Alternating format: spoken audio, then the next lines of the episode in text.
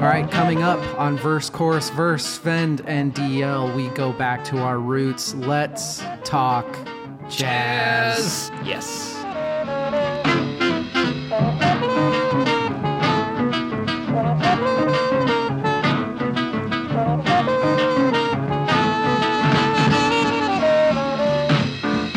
Welcome to episode 30. With me is Svend, Cool Cat Knutson. Svend, how are you doing tonight? I'm pretty cool. Yeah? Doing pretty well. How are you? I'm good. I went from seeing you all the time to not seeing you for like 4 weeks. It's really weird. We're like strangers now. I know. Had some shit going on. Yeah. I guess. We're glad you're okay. It's just good to see you, man. It's good to be here with you and ready to talk music. Yeah. I'm excited for this. So the podcast tonight, episode 30, we probably aren't going to do this on every rotation, but it was probably around episode 10 or something. Every random while, there'd be a little text from one or the other saying, God, when are we going to talk jazz? I want to talk jazz. Yeah. And this is a big part of both of our musical development. Huge. Yeah. Huge. We'll be doing this at least a couple times a season. And what this is, jazz is not best heard through albums. So it doesn't really fit with the rest of our organization through the pod. So we figured that what the best thing to do would be each one of us would pick one jazz artist for that episode and kind of quote unquote educate the other. Mm-hmm. I think Svend and I probably take a fairly decent amount of pride in the fact that I think we know a lot about a lot of jazz musicians. Yeah.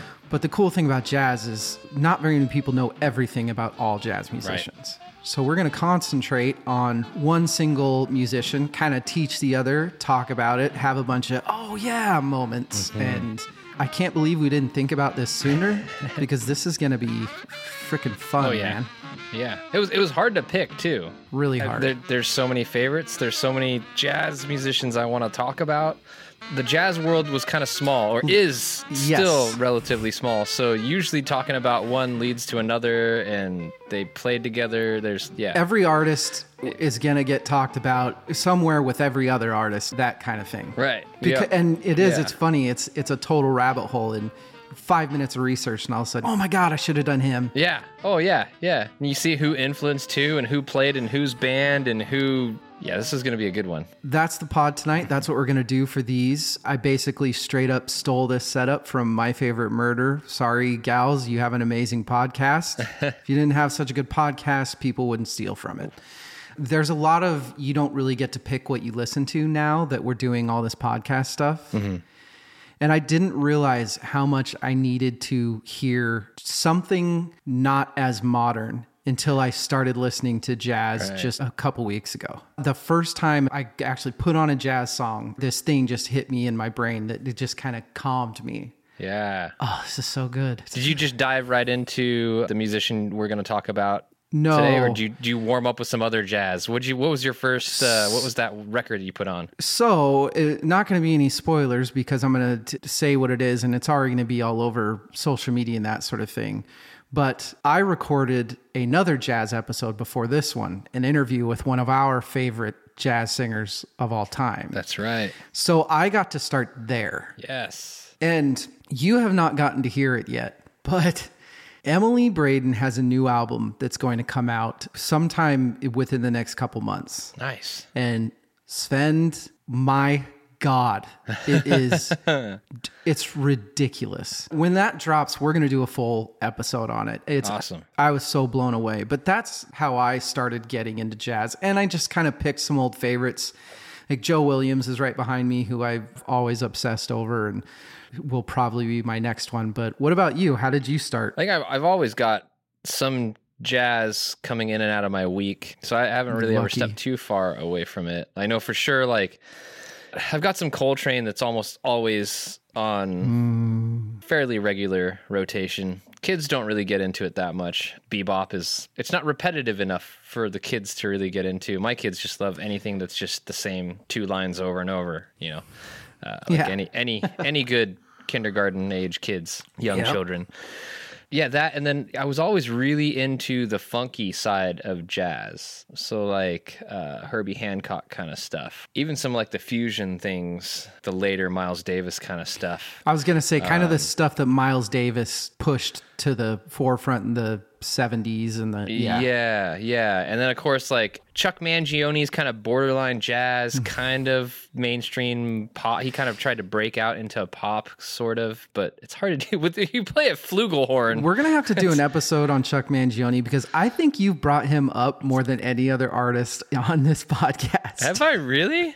You've mentioned Chuck Mangione so many times. He's a magical man. I mean, the guy was like featured on King of the Hill, like the animated show. Oh, he's awesome. It is the weirdest person to talk about and think about. He's a great musician. Yeah, hell yeah. But I feel like he often gets left out of the jazz conversations. Oh, yeah.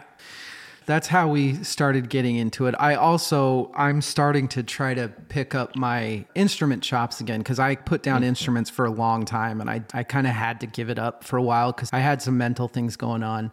And now I'm really full force trying to get back to where I was and get better. And I find that the best way to do that for me, once or twice a week, one of the things I'll do besides just scales and dinking around is I'll turn on jazz albums and just try to jam along with them. Yeah. I never felt as confident as I do on instruments as when I'm starting to really feel good about where I am in jazz. Yeah.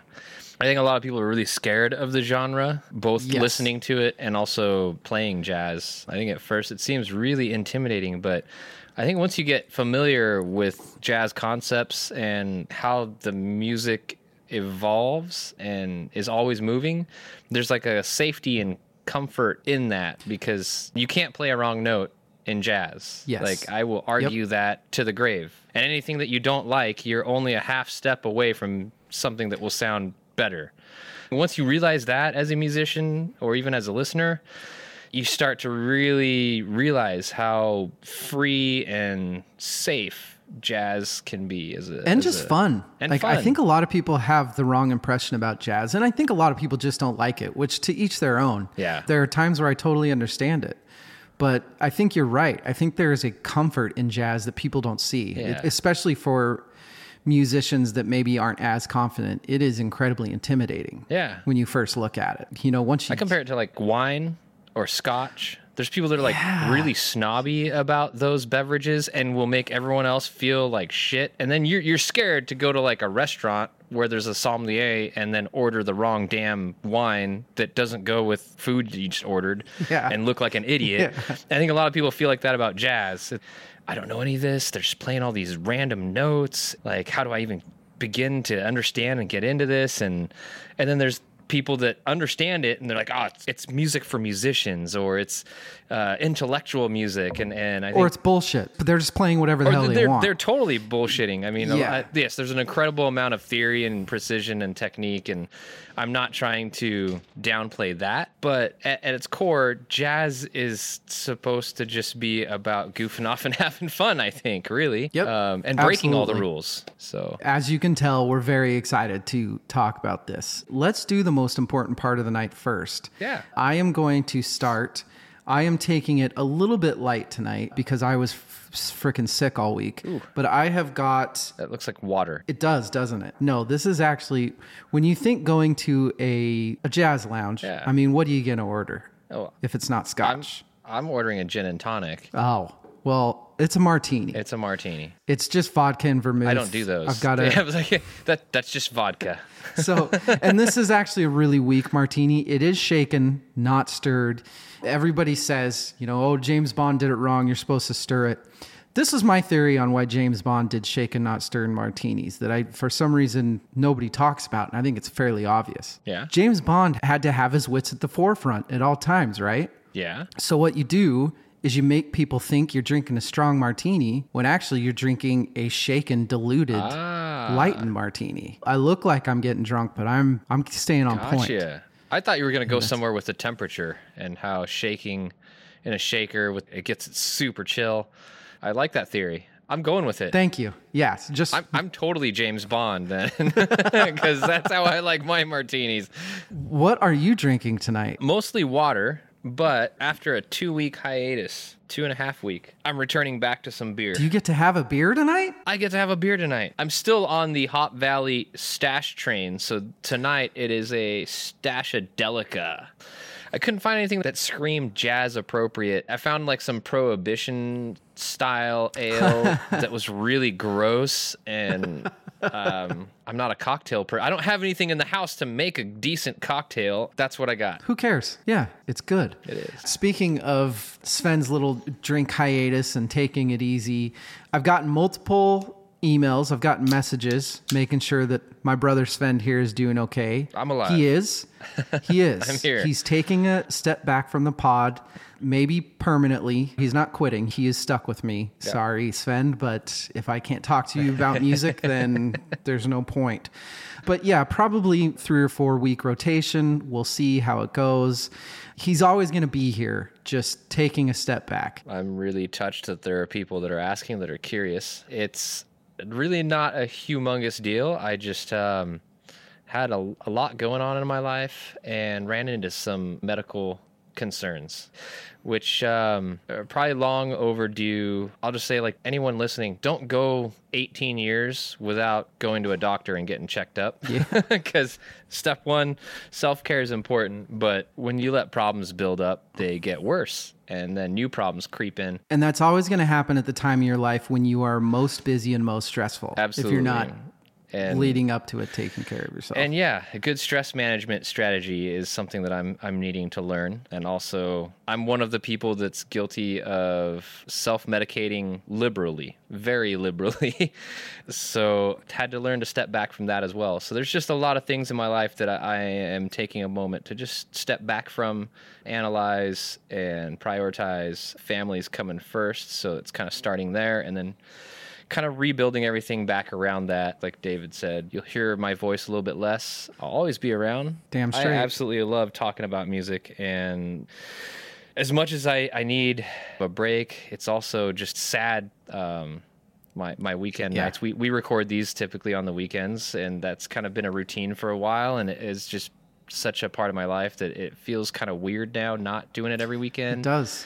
I've got to get a little bit better and balance out work and life and everything. And yeah, we need you to get better. It was always fun, but forced fun once a week is still, for a lot of people, it's too much. Right. Podcasting is insane. It really is. Oh yeah, there's a lot that goes into it. A lot of research, a lot of editing, a lot of, you're giving up your Friday nights every week permanently, and we're not making any money. If we do make money, it's not going to be for at least another couple years. So, but other than that, I'm just glad that you're doing okay. It's good to see you.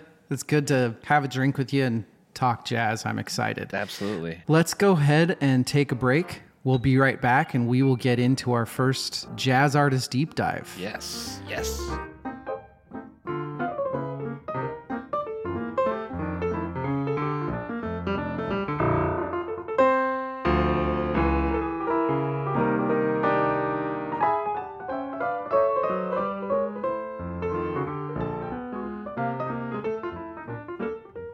Welcome back, and this week for this jazz deep dive, I wanted to talk to DL all about somebody who most of us don't probably realize that we've been listening to a lot of our lives, which I'll probably wrap up at the end. I'll circle back to that, but one of my favorite, and probably I feel one of the most underrated jazz musicians and jazz pianists is Johnny Costa. I'm so excited for this. I know so little about him and love him so much. Yeah. He's got a really interesting story, and I think we'd all know a whole lot more about him, and he would be a lot more at the forefront had he not made some, what must have been sort of difficult, but he stepped back from his recording career kind of as it was taking off. He's one of those artists that you could tell just followed his heart. It sounds really cheesy. Absolutely. He didn't give a shit about money. He didn't give a shit about fame. He didn't give a shit about notoriety. He just followed his heart. That's the only way I can put it. He did. And he was a sensitive man, and he was a caring man. And you hear it once you start to get familiar with his music. You kind of hear his personality.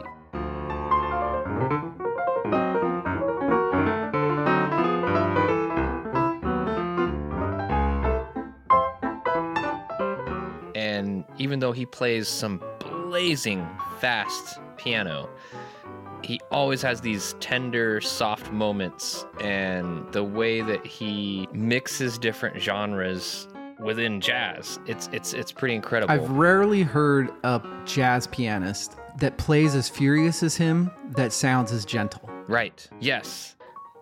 And I think, you know, a lot of that comes from, he lived in a really tiny town in Pennsylvania growing up, and there wasn't a lot of music. So this was in like the 40s, mm-hmm. late 30s, 40s. Gotcha. There was no radio. The only music would be somebody singing or playing music. That's the only exposure that they had in their town. He tells a story I read one day, like a door-to-door music salesman knocked on his parents' house door and had this violin, said, hey, you said to his mom, hey, why don't you take this violin, see if your kid wants to be a musician? And he couldn't make a sound out of it with a bow, so he would turn it on his side and play it like a guitar. He would strum the violin like it was a guitar, but quickly burnt out on that. Didn't like it, didn't like how it sounded. He didn't feel like he could do anything on it. And he knew somebody, I think it was like his cousin or a friend or something, that played accordion. So he thought, well, I'll try that. So he'd mess around with this and finally got his dad. Now, this is the incredible thing. Talk about supportive parents. His dad sold his house to buy Johnny Costa an accordion. What?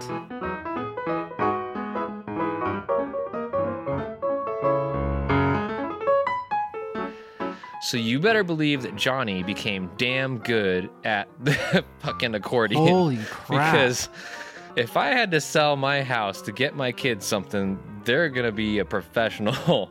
Wow. That's crazy. Huge, right? Mm-hmm. So how did he go from accordion to this amazing jazz pianist? It really was because he was embarrassed. Because this accordion was a giant concert accordion, and he was playing, he learned classical music on this, and he started playing, I think, when he was 5, and by the time he got to high school, he was really good. But this thing was huge, and his dad would have to carry it for him. And his dad would show up in, like, grubby work clothes to, like, his high school recital, and Johnny would feel embarrassed because all the girls that he liked would see his dad carrying this accordion up to the stage for him and everything in his grubby work clothes. Yeah, wasn't his dad a coal miner or something like that? Yeah, in Pennsylvania, you better Pennsylvania coal miner. Like you can't write that. Yeah. So really, like, you think about selling the house to get him an accordion. It's even more. Talk about that sacrifice, right? Yeah.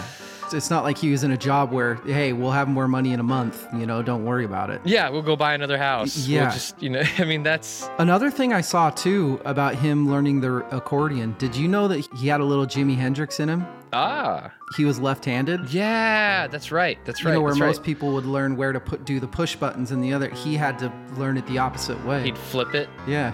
Now thinking about that, that really explains why naturally he might have had a one-up in the style that he ended up playing on piano. Yeah. Even though you have to be pretty ambidextrous to play piano, I think if you come in left-hand strong, yeah. As a right-handed person, my left was always the weak, and I can't walk a bass line while playing chords and melody. I'm not a piano player like that. I tried, and I don't know. I'm not that. So yeah, high school, Johnny gets embarrassed, doesn't like having his dad lugging this thing around, looks around, sees, cool, every school's got pianos laying around. Yeah. Why not play pianos? Because they're always around. That's his story about how he then started learning piano. I wonder how much guilt was there leaving the accordion to go to the piano. It's like, oh, my dad just sold his house for this. No big deal. Maybe dad can trade the accordion for another house. Yeah. Well, it must have been one damn expensive accordion, though, because you figure... And he doesn't talk about how he practiced. So, like, how the hell did he practice at home? Like, maybe they traded the accordion for a piano. Pianos are pricey now. They had to have been more expensive than accordion back then. Or maybe he just practiced at school. But he got hooked up with some good teachers. He learned a lot. Didn't he learn at Carnegie? Yeah, he eventually got 2 degrees, 2 music degrees from Carnegie, one of which was in education. He did. He joined the Army, 90th Division, landed in Normandy on D-Day. Jesus, really? And he was at D-Day. Oh, my God. Where he got crazy sick and eventually got sent home to the U.S. where he was hospitalized for a year. He was bedridden. They wouldn't let him move. for a year. Whatever the illness he had, it affected his lungs and all this stuff. If he'd move, it would be really bad. So he couldn't play music for a year. And I can't imagine how painful that would be when you finally found the instrument that you're made for and you're learning and then you get sent off to war and then you come back and then now you're stuck in a hospital for a year. With everything that you saw in frickin' Normandy on D-Day? I can't imagine the feeling. But apparently the day that he got released from the hospital, he touched a piano and it all came back to him. His words, he touched the piano and it was like a gift from God, I think was his words, like he could play. And that's when, he really took off. He got 2 degrees. He started playing everywhere. Meeting lots of awesome people. There's other jazz legends that then he started coming into contact with. I think the most notable as a piano player being Art Tatum. Anyone that knows jazz piano, there's always that Art Tatum, you love him, but then there's also Oscar Peterson. There's always like this, like, who's the best, who's the top, who's the, Did you know that before studying for this, did you know that people called Johnny Costa the white Art Tatum? It makes sense because he made a name for himself imitating Art Tatum. He did it really well, actually. The day he met Art Tatum, there was a newspaper reporter that wanted to introduce the two of them together, and Johnny was playing a gig at some club where they were supposed to meet, and Art Tatum walks into the club, immediately says, "Oh, great, you've got my record on. Nice touch." It was Johnny playing in the background the whole time. The lore is that Tatum gave him that nickname himself. Tatum was the one that was like, "That's the white Art Tatum." Because he can do it. And anyone that knows either Johnny or Art, you talk about fast piano. These guys play an entire band, but with one instrument. They're playing everything. Bass lines, horn section, their piano parts, the melody, everything. I can't think of any other piano players that can have such a full, warm depth of chord while simultaneously arpeggiating. Yeah. And improvising on top of a melody. So they've got the melody, but they're not just playing the melody. Yes. They're playing so many embellishments and dancing all around the melody. It doesn't make any sense when you hear it. You find it on YouTube and you watch them play. It still doesn't make any sense. If you're a piano player and you're going to choose someone to emulate, damn, you pick Art Tatum. That's... I don't know, man. Talk about setting a really high bar. Mm-hmm. I remember a story about Art Tatum. When Art Tatum first heard jazz, like big band jazz, he didn't realize that there was a bunch of different people playing a bunch of different instruments. So he thought when he sat down to try to play songs on the piano that he had to play all the different instrument parts. Oh. So he taught himself to play that. He taught himself to play everything in the big band all on the piano. And that's where his style came from. And so Johnny, of course, emulating Art, just did the same thing. Man, that's so cool. And I think that's the one thing, though, once he realized he was the white Art Tatum, getting that nickname and also having so many people compare him, I think he realized that, like, hey, I need my own sound. I've got to be Johnny Costa. And I think it took some work. But what he finally came out with, and what you can hear in his later works, by the time he started recording, he recorded his first album in 1955. It was called Amazing Johnny Costa on Savoy LP. And they re-released it in 1989 with a better name called Johnny Costa's Neighborhood. Let's not forget, he started out classically trained. I was going to ask you that, because that's one thing that I didn't do a lot of research, because I wanted you to literally teach me so on the spot I could kind of find things out and be intrigued. I didn't research how he was trained. I mean, if you listen to his music, there is a lot of classical influence. He loved Bach and Mozart. Okay. Or excuse me, Bach and Chopin. I hear a lot of Chopin etudes and some of the things that he does and like variations on melodies and things the way Chopin would do. And then Bach, Johnny compared what Bach would do rhythmically to what he does in jazz. That mathematical precision, subdividing, everything is done in like these super tight, tiny 16th note, 32nd note runs. He's so fast, but he still can hit the melody while playing all these other notes in between the melody. His brain is constantly thinking in the smallest increment within that piece of music, and he just fills every little gap with all these notes. One thing that I love about him, if you do a quick Spotify or YouTube search, he was, to me, one of the first people to do mashups. Huh. He would mash up Bach with Gershwin. Really? Oh, it was great. Purposely, he would... Oh, yeah, yeah, not just a sound. He would literally say, I'm going to take these two songs and blend them together. One thing that I noticed, if you listen to his recordings, he would start on one song, and somewhere in that song, he would lead into another song. And the next thing you know, he would end playing a completely different, like even if it's jazz standards, he'll start on My Funny Valentine, and by the end of it, he's playing Autumn Leaves or something like that. Gotcha. And he did that with classical music and jazz. He would start playing a classical piece and then go right into like Rhapsody in Blue. You brought it up. I just have to mention it because I listened while I was preparing for this with you doing more of the research on this one. I just listened to a few. Yeah. And the last one I listened to was his rendition of My Funny Valentine. Ooh. That's the most beautiful version of it I've ever heard in my That's one of the prettiest songs I've ever heard in my life.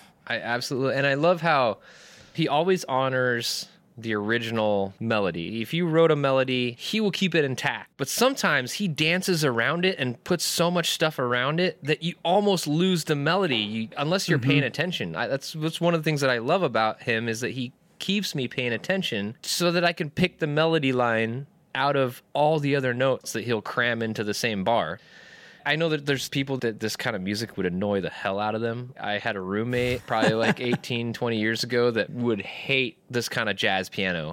I know it's not for everyone, but I am just baffled and infatuated and blown away just listening to how he can take something, keep the original, and build on top of it. And since he could do all that himself, he never really did big band stuff. He never joined a big band. He always played small groups or solo, which is also my preference. Never been in big band. I think I've made some bold comments to you about my feelings on you have. Big band. I think they might be addressed when we talk about our next artist. Maybe, huh?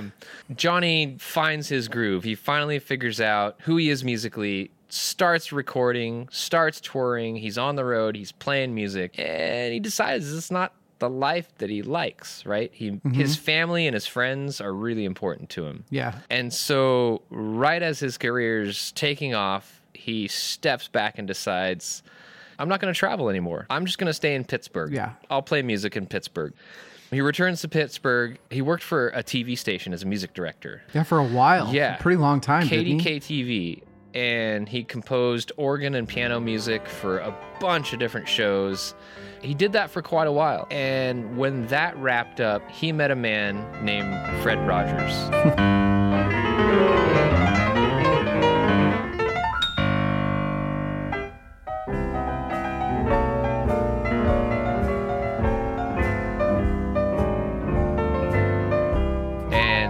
This, to me, is the magical moment that makes Johnny Costa, as amazing as he already is, my hero. He meets Fred Rogers, and Fred is looking for someone to direct and write music for Mr. Rogers' Neighborhood. Everybody knows it. Maybe you haven't watched it or you're too young for it, some of you listeners, but everybody knows Mr. Rogers' Neighborhood. I would, anyone that's not familiar, go check it out. You can YouTube them. There's, as cheesy as some of it seems now, because it was produced so long ago, it's a really clever show. Anyway, so the thing I appreciate about both Fred Rogers and Johnny Costa is neither of them felt the need to dumb things down for kids. Yes. They didn't change their vocabulary. They didn't change their musical vocabulary. They didn't shy away from subjects that everybody else, especially back then, you didn't talk to kids about the things that... I think that was the whole point of Fred Rogers wanting to have the show. There are kids out there that aren't being talked about these real life experiences like divorce and death and things like that. How to deal with your feelings, how to manage the setbacks and both the good things and the bad things in life. when Johnny met Fred and they started talking, Fred asked him, like, hey, would you come do this? It sounds like Johnny was really hesitant at first because it's like, I'm a jazzer. I play all this stuff. I don't want to go play kids' music. Yeah. And Fred was like, no, I'm coming to you because I don't want someone to play kids' music. I want you. Oh, this is so awesome. I want you to do what you do. And she says, really? So I don't have to, you know, play. I can play like I want to play and jazz everything up.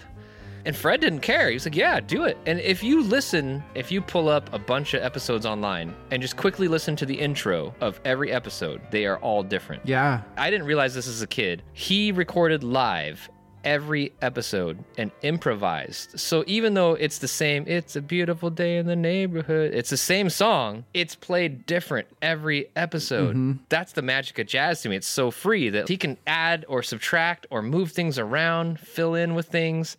You almost, like I said, you sometimes lose the melody a little bit.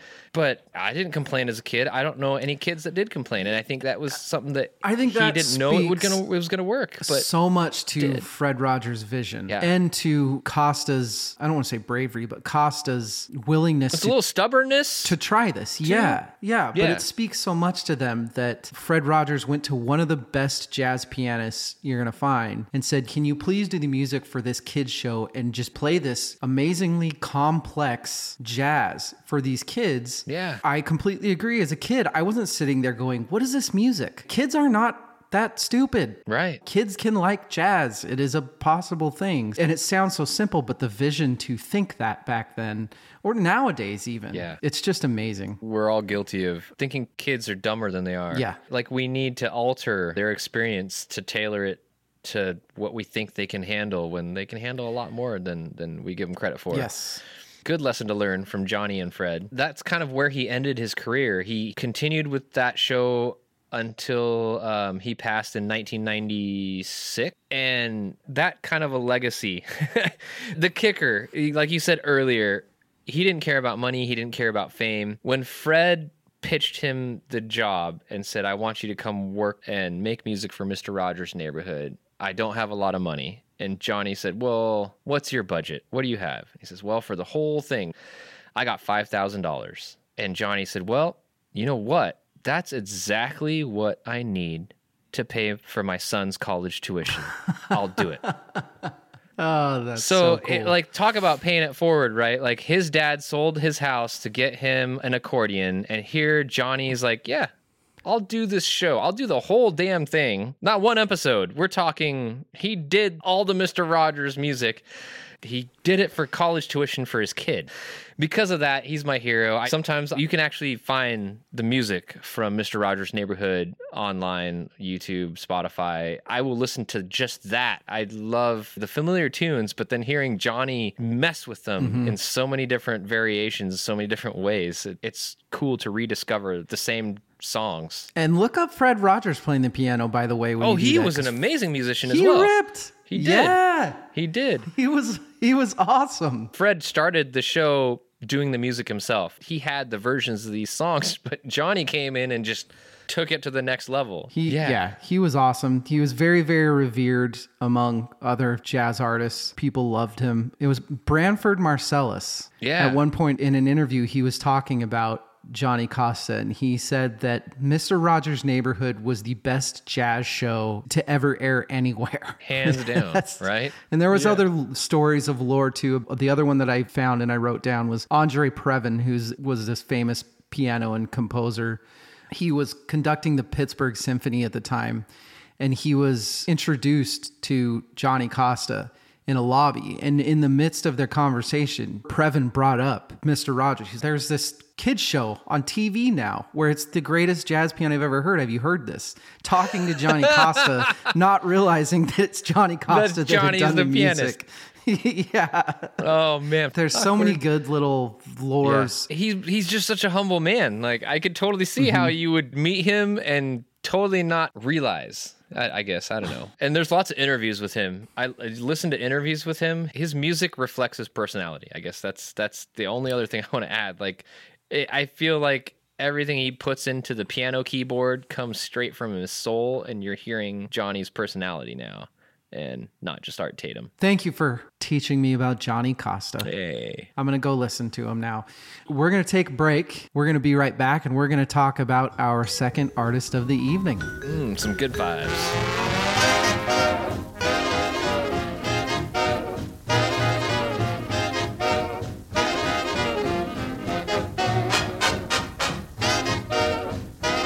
We are back. My turn. The artist that I have decided to deep dive is Lionel Hampton. Lionel Hampton. Yes. Before I get into this, I want to cite a few articles, a few websites: Britannica, Verve Records, Jazz Treasury, Playback, University of Idaho, EDU. Of course. Yep. Arts.gov and good old Wikipedia. All those sites, I'm citing you. Don't sue DL. Don't call me a plagiarizer. All right. Yeah. So why I chose Lionel Hampton, one of the reasons is you heard in there that University of Idaho talks about him.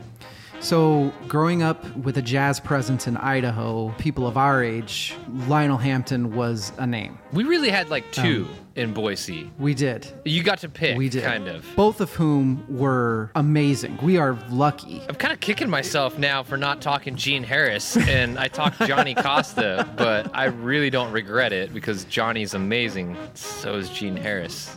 Anyway, Gene Harris will happen someday. I will shut up and let you talk Lionel. No, you're absolutely right. Growing up in Idaho, it was all about Gene Harris and Lionel Hampton. Gene Harris was more of he had found a home there and just loved it. Because honestly, the Boise area and most of Idaho is just beautiful. It's a great, safe, friendly place. Lionel Hampton, to be totally honest with you, I don't know why he chose Idaho. He didn't live here. Maybe he looked at a map and said, where is no one going to know anything about jazz, and I need to teach these mofos, and just pointed on a map and said, Northern right Idaho. There. Yes, yes, let's go to Northern Idaho, because that's the safest place for a black musician. Yeah. Sorry, you can edit that out. So he did a lot of works with the University of Idaho. It's got a really good jazz program, and Lionel Hampton used U of I. They used each other, I guess you could say, to educate, and it really grew statewide. A lot of programs done to teach jazz, which was a big thing for Lionel Hampton in his later years, which we'll get into.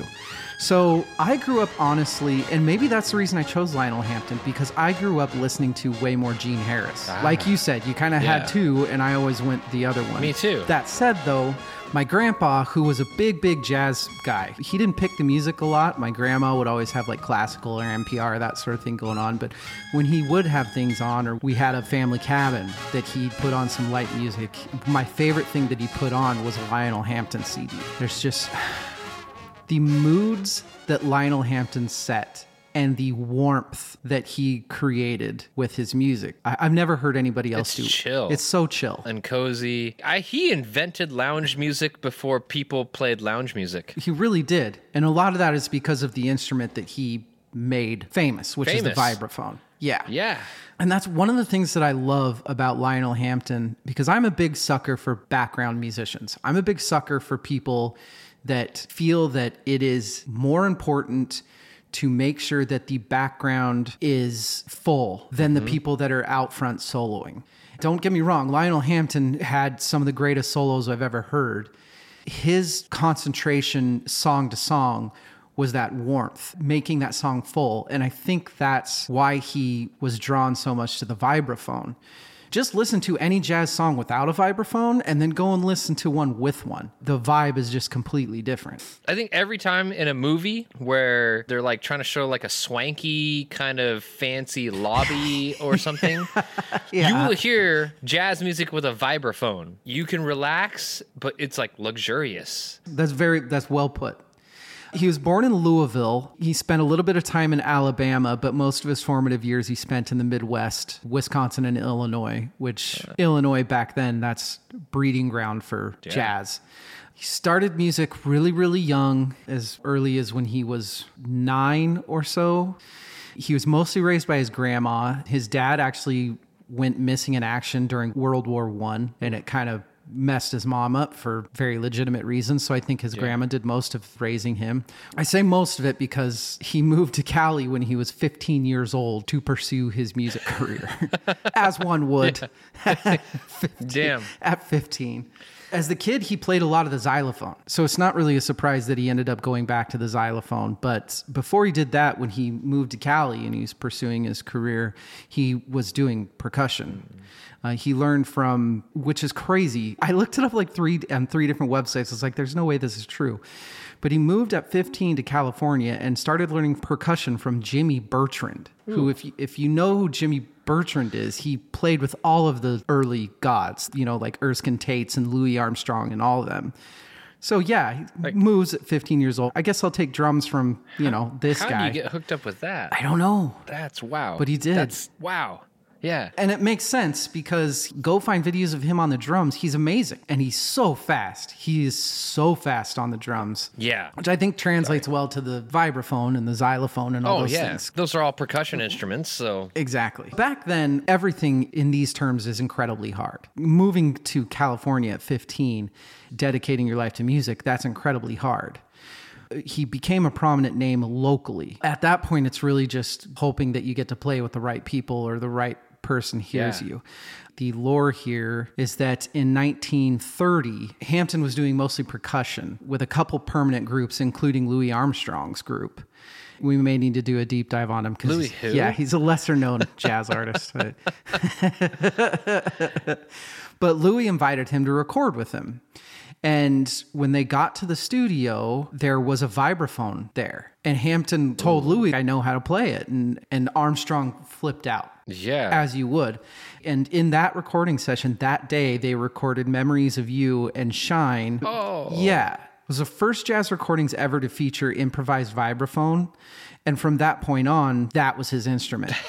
That was a whole new sound. So holy those crap. Are probably two of the most famous vibraphone jazz recordings ever. And he did it. Yeah, that was his first. That's crazy. Okay, so for everyone listening that, I don't know, I'm sorry if I'm dumbing this down for our audience, but if anyone doesn't know what a vibraphone is, it's like, I think most people know what a xylophone is, right? Metal bars that you hit with mallets, and there's little pipes underneath them that resonate to make the sound. A vibraphone's pretty much that, but there's a motor that spins these little baffles inside the pipes that make the sound go wah, wah, wah, wah, wah, wah, wah, wah, wah, wah, wah. And they can control the speed of that, so you can make the vibrato sound as fast or slow as you'd like. A lot of the players play, instead of just with one mallet in each hand, they will use multiple, 2 to 3 mallets in each hand. So you're able to play 4 to 6 notes at a time, and how the hell they hold those sticks and keep track of where they're positioned and still play, I don't know. I've watched people do it. It looks like magic. It's voodoo. It's crazy. It's witchcraft. It's crazy. It's nuts. That's what we're talking about. And what's even crazier is that Lionel Hampton preferred, he had the ability to play, you know, double sticks per hand, and he preferred single because he was so freaking fast. He was so fast. Yeah. I'm going to play Sunny Side of the Street, 1947 New York City version. I'm going to play a little bit of it. This was Johnny Hodges. This is an early idea of how much the vibra warmed sound. And also in this, you're going to hear Lionel Hampton singing, who I love his voice. It's this light, almost timid, calm voice that I really, really love.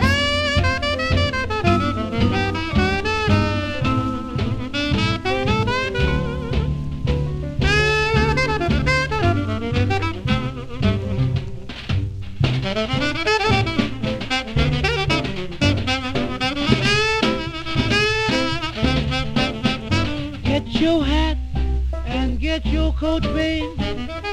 Leave your worries on the doorstep. Just direct your feet on the sunny side of the street. Don't you hear that pitter-pat and that happy tune at your doorstep? Life can be so sweet on the sunny side of the street. I used to walk in the shade with those blues on parade. Now not afraid, I'm not afraid, babe. It's over, and now you have a little bit of a feel of what the vibraphone brings to a jazz song. He had already made a name, obviously. He had recorded with Louis Armstrong and a few others, so he had made his name around L.A. Word didn't spread, you know, he recorded with Louis Armstrong, but still, this is the 30s. People aren't Googling who's Louis Armstrong collaborating with on Spotify this week. Oh, cool. It's... You're right. So he was pretty big around LA in 36, and that is when Benny Goodman saw him play. Yeah.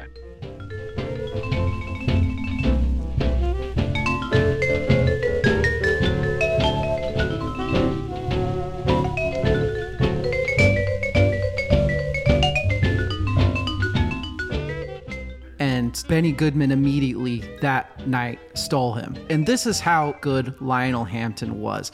Benny Goodman had a trio. Back then, that is standard for jazz. You have a bassist, you have a piano player, you have a drummer. Maybe it's a trumpet player or something like that, but you have a trio. Benny was pretty, he was a great guy, but he was pretty strict about that sort of thing. He immediately saw a vibraphonist, which is an odd instrument, and said, "We are now a quartet." And so he became part of the Benny Goodman Quartet for 4 years, which, by the way, was the first interracial jazz group. Ooh. And this is the Benny Goodman Quartet. So it was Benny Goodman. It was Teddy Wilson, who, if you don't know, is probably the most famous piano player to come out of the big band. Let's talk about supergroup here. You're about to rattle off. Yes. And then Lionel Hampton. Wow. And then Svend. Do you know who their drummer was? Tell me. Nobody big, just Gene Krupa. Just Gene Krupa, the guy that invented the whole floor tom thing. Yes. Just him. That was the Benny Goodman Quartet. I'm not even kidding. Has there ever been a bigger supergroup than that? I mean, ooh, jazz is the one genre I think you might find some pretty close competitors, but that's, God, that is... Could you imagine seeing that? Just being in a room, watching them play, yes, like on a stage somewhere? Yeah. Yes. And so during that time, they became, of course, they were famous. They were the best jazz band there was back then. In 38, Benny Goodman had his famous Carnegie Hall concert, which Lionel Hampton was a part of, which is regarded as one of the best jazz shows in history. During this time, he recorded with Coleman Hawkins, Benny Carter, Nat Cole. He was massive. Those names, you know, Benny Carter, Nat King Cole, they were, you don't get any bigger than that in jazz. Probably ever. You don't get any bigger than that. You're pushing like that. That's like popular music crossover there too. Like those are some names that I think most people know, even if you're not a jazz enthusiast. Yeah, everybody knows who Nat Cole was. You better. If you don't know who Nat Cole was... And you've got to know his daughter. I mean, come on. Like if you don't know him, you've had to have heard Natalie. Yes.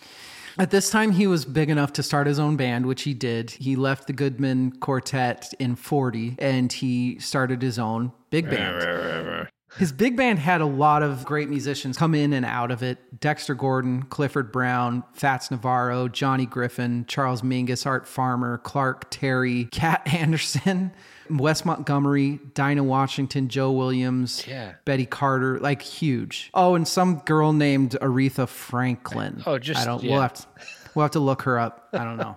But what he did with his big band, which was very smart of him, and B, was very awesome of him, was he constantly toured the globe, and he would always recycle young talent. In the friendliest way possible. It was a scratch my back, I scratch yours, because A, you play with Lionel Hampton as a young kid, it's going to be cheap. You're not going to make that much money. You're young, but you got Lionel Hampton's band on your resume. You're set as a musician. You're going to be fine. You know, in 3 or 4 years, you're going to be doing great as a session instrument or whatever it is you want to do. Yeah. Tons of people came from his band and became leaders in their own right. And his band actually was the longest established orchestra in jazz history. That I didn't know. Yeah. He played with Quincy Jones, all these people. When he started his own band in 40, big bands had been a thing for a while. Before that, big bands were much more of a synchronized, here's the music on the sheet, this is very pretty, and I think that's the kind of big band that you maybe have a problem with. Yes. That's exactly what I'm talking about.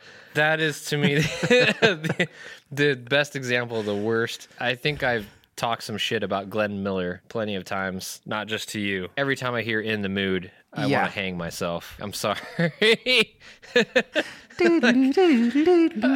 Yeah, we all know. Is that what it is? Do you think that it's kind of structuring jazz? What is it about it that drives you nuts a little bit? Too many people. You just talked about the trio. I still believe a trio is the magic number for communicating within your group while you're playing. There's so much magic that can happen. When you only have three people, you can really pay attention to what each person is doing, and you can talk using your instrument to them. And I love listening to trios because as a listener, I like trying to pick those things out. What's the song and what are the inside jokes? The little conversations happening within the piece. And once you start finding those, it gets addictive to try to find more or get in on the joke. There's a whole other thing to listen to than just the song that they're playing. And you can't do that in a big band. That's true. No, big band is it's an orchestra. It's an orchestra. Yeah, and I've played in them. Yeah, I was a saxophone player. I've played alto and tenor in several big bands, and it's a really it's a cool experience because the sound is huge. I'll give you that. It's great to dance to. I mean, it's a wall of sound. That's enjoyable, but it's not as personal to me. When it comes to jazz, I like those small, intimate, personal. You know. Oh, I get it. This big band was way more. How do I explain it? There were freaking, not riots, but people went nuts at these shows. This was like rock stars before rock stars. Yeah. This was when the band leaders were pouring sweat, the Cab Callaways and that sort of thing. Yeah. Lionel was so energetic and dancing around. And he's loud and everybody's going nuts and they're doing solos and stuff like that. So it's big band, but it's not big band. Yeah. It's this loose kind of thing. And people were going nuts at the shows. He was also such a good piano player. And if you have not seen his, I'm going to play a portion of a song called Wiz and the Wiz right now. And when it's done, I'm going to give you a little fact about it.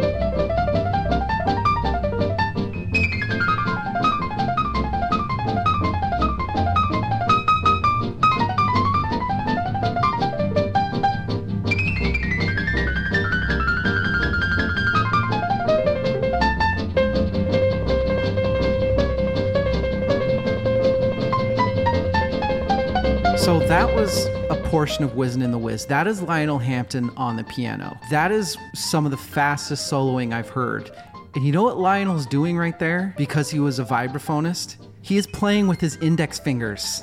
Oh, wow. He's playing the piano like a vibraphone. Yes. Which makes sense because the bars on a vibraphone are laid out like the keys on a piano. Yeah. But damn, that's insane. The piano solo you just heard was him with two fingers just... It's the funniest thing. And that's why that's nuts. The piano is plunked so hard. It almost has this like xylophone sound to it.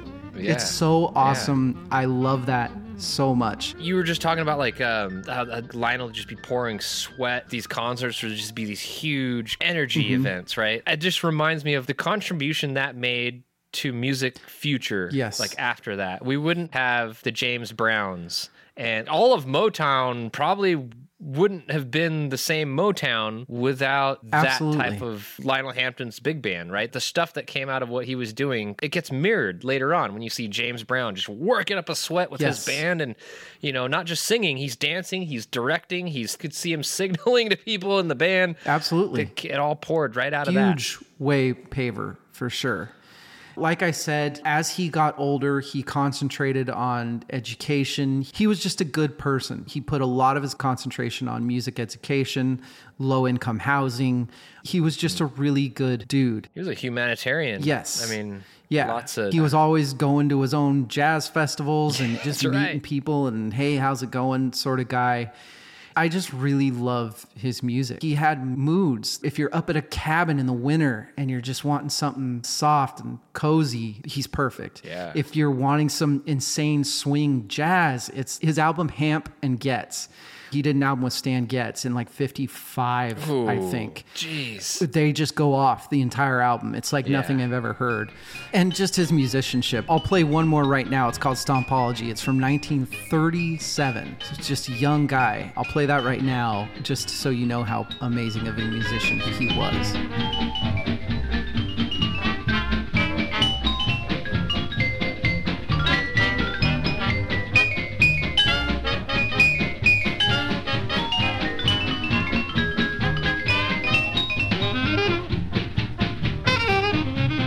He was an amazing musician. He was a good person. He was a mood setter. Everything that you could want out of a musician, that's what he was. Also, he died at 94 in 2002. Yes. He played into his 90s. I remember seeing him. It was either 2000 or 2001 at the Lionel Hampton Jazz Festival at University of Idaho in Moscow, Idaho. That was where I proposed to Diana Krall and got shot down. Same stage. But when Lionel took the stage, I remember seeing this tiny, frail man he had a couple people, one on each arm, kind of helping him get up to the stage, picking up the mallets and kind of helping him get his hands around him. Yeah, he didn't have the speed at 92 or however old he was in 2000, but damn, he still had the energy. You could feel it there, and when he took a solo, it was beautiful, it was on point, and it was clever. Like, you know, I'm going to make every single one count. Yeah. I hope that I can be like that when I'm 90-something. Like, even when I'm 70-something, I hope I have those kind of wits and that musicianship still in me. He's an amazing person. He is. So, Johnny Costa and Lionel Hampton. That was fun, Svend. Yes. Oh, my God. We're definitely going to have to do a few of these a year because there's just something about getting to listen to these guys. I had a lot of fun with that one. And you know what? I am bummed. I'm just going to flash back to the episode I missed with Miss Emily Braden. Shout out to her because since we're talking jazz, like she was huge influence on me. We played music together. We were in groups together. Listening to her helped me. I played saxophone at the time. It was my primary instrument. But listening to her voice, oh my God, it made an impact on me. The way I put it in the episode, which... coming up next week, Emily Braden. My interview with her. The way I put it in that episode is back then when we were all playing jazz together, which, by the way, you know what sucked? Was trying to sing on the same stage as Emily Braden. That's why I was so glad I was an instrumentalist. I remember there was a song called Black Coffee that was her feature, and I had to take a solo on it. I'm like, I'm so glad that I am not singing, and then I get to blow into the saxophone instead. The way I put it in that episode is she was just a comet that we were all watching from Earth, and we knew that she was just going to freaking take off. Yeah. Yeah. So that's next week. Emily Braden, it was an amazing talk I had with her. I loved it so much. It is such an intriguing look into somebody.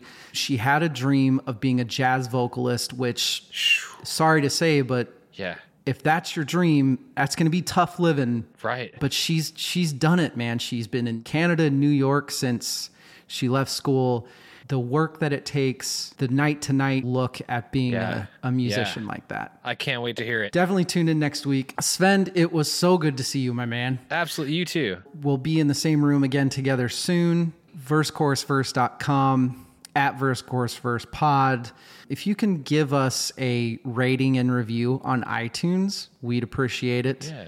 Apparently those preferably a good one mean a lot for iTunes, but if we're shit, you can let us know that too. Just if you think we suck, shoot us that 1 star. Everybody have a good night. Stay safe. Stay cool, Daddy-O. Cats are all cool. Yeah, sure. Yeah.